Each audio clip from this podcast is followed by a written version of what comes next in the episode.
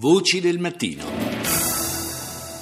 E adesso vogliamo raccontarvi una storia, una storia se vogliamo semplice e complessa nello stesso tempo. Vogliamo parlare di un mestiere che è sacrale ma è anche molto manuale. Stiamo parlando dei panettieri. Quanti panettieri anche in questi minuti stanno lavorando, magari stanno anche ascoltando Radio 1. Adesso noi abbiamo in linea Raffaele D'Enrico che è un panettiere e ha 29 anni. Buongiorno Raffaele. Tu sei uh, laziale, però hai un'esperienza di panificazione, possiamo dire, internazionale. Adesso arriveremo a parlare anche dell'internazionalità del pane, però mi piacerebbe capire come tu ti sei avvicinato al mestiere del panettiere. Io abito a Priverno, in provincia di Latina, e il mio bisnonno nella mia casa paterna aveva costruito un forno a legna, eh, il classico forno a legna vecchio con i mattoni refrattari a cupola. Io sognavo di fare il pane questo forno e alla fine dopo 12 anni ci sono riuscito. Quindi insomma c'era un imprinting di famiglia, insomma il nonno che ti ha fatto capire quanto questo prodotto era buono ed era anche interessante farlo nascere in sostanza.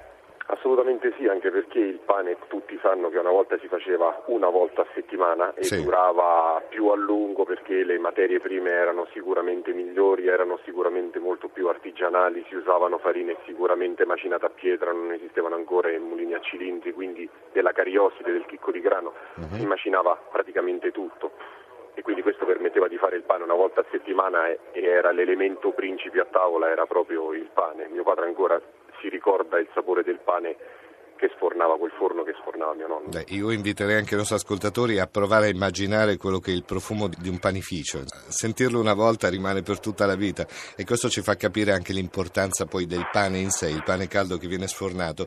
Tu hai approfondito quindi il concetto di lievitazione, però poi a un certo punto dall'Italia tu hai eh, allargato gli orizzonti eh, espatriando, eh, guardando oltre Alpe in Francia. Per quale motivo? Italia dobbiamo ritrovare un po', ci sono dei bravissimi panettieri che già lo stanno facendo e forse l'hanno sempre fatto. Sì. Ritornare un po' alle tradizioni, adesso c'è una sorta di ritorno all'antico, no? basti pensare che stanno andando veramente molto di moda i grani antichi uh-huh. eh, come l'Enkir, come sì, il sì, Kamut per esempio, sono tutti grani che eh, stiamo ritrovando. Noi italiani siamo stati i primi per fortuna a ritrovare la bellezza del lievito madre però ancora ci sono delle, delle, realtà che non sfruttano al meglio queste potenzialità.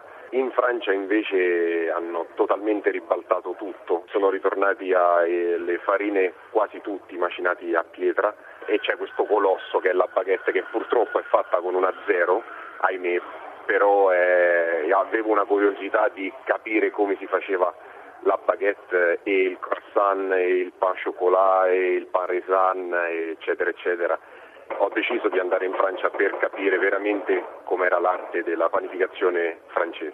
Ed è interessante questo tipo di, di, di, di, esperienza di vita, perché in fondo vuol dire cercare di capire, di appropriarsi di alcune tradizioni che noi nel corso del tempo abbiamo perso, ma che comunque possono diventare una fonte anche di lavoro importante. Assolutamente sì. Eh, basti pensare che veramente se fatto con criterio, se fatto bene il lavoro del panettiere è uno di quei lavori che come diciamo noi non ti lascia a piedi, nel senso che c'è molta richiesta di bravi panettieri, quindi sta a noi farlo, sta a noi panettieri, la nostra categoria, farlo con criterio e far, e far capire ai clienti che bisogna mangiare un buon pane eh, fatto con materie prime di altissimo livello, fatto con possibilmente lunghissime lievitazioni e cotto possibilmente nel forno a legna. È un mestiere che ha bisogno di persone che si riapproprino di questo tipo di, di lavoro e di attività. Quanto guadagna in media un panettiere al mese? Il primo anno, usciti sì. dalla scuola magari siamo intorno al 600, 700, 800 euro al mese uh-huh. massimo, non arriviamo sì, a 1000. Sì. Superati gli anni di esperienza e se porti avanti una panetteria, una buonaceria e sei responsabile arriviamo facilmente intorno ai 2000 euro al mese, parlo netto. Eh. Ecco, quindi è un lavoro che dà da vivere, dà da vivere anche bene, insomma. No? C'è molto sacrificio dietro. Vabbè, quello come C'è tutti i lavori, qualunque lavoro fatto con voglia e con passione comporta del sacrificio, dall'astronauta fino al panettiere, ma quello è importante ribadirlo.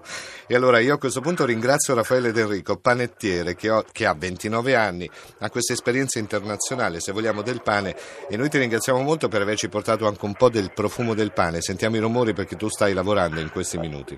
Sì, per fortuna c'è un po' di gente, quindi stiamo Grazie. lavorando. Grazie Raffaele, buon lavoro. Grazie mille, arrivederci.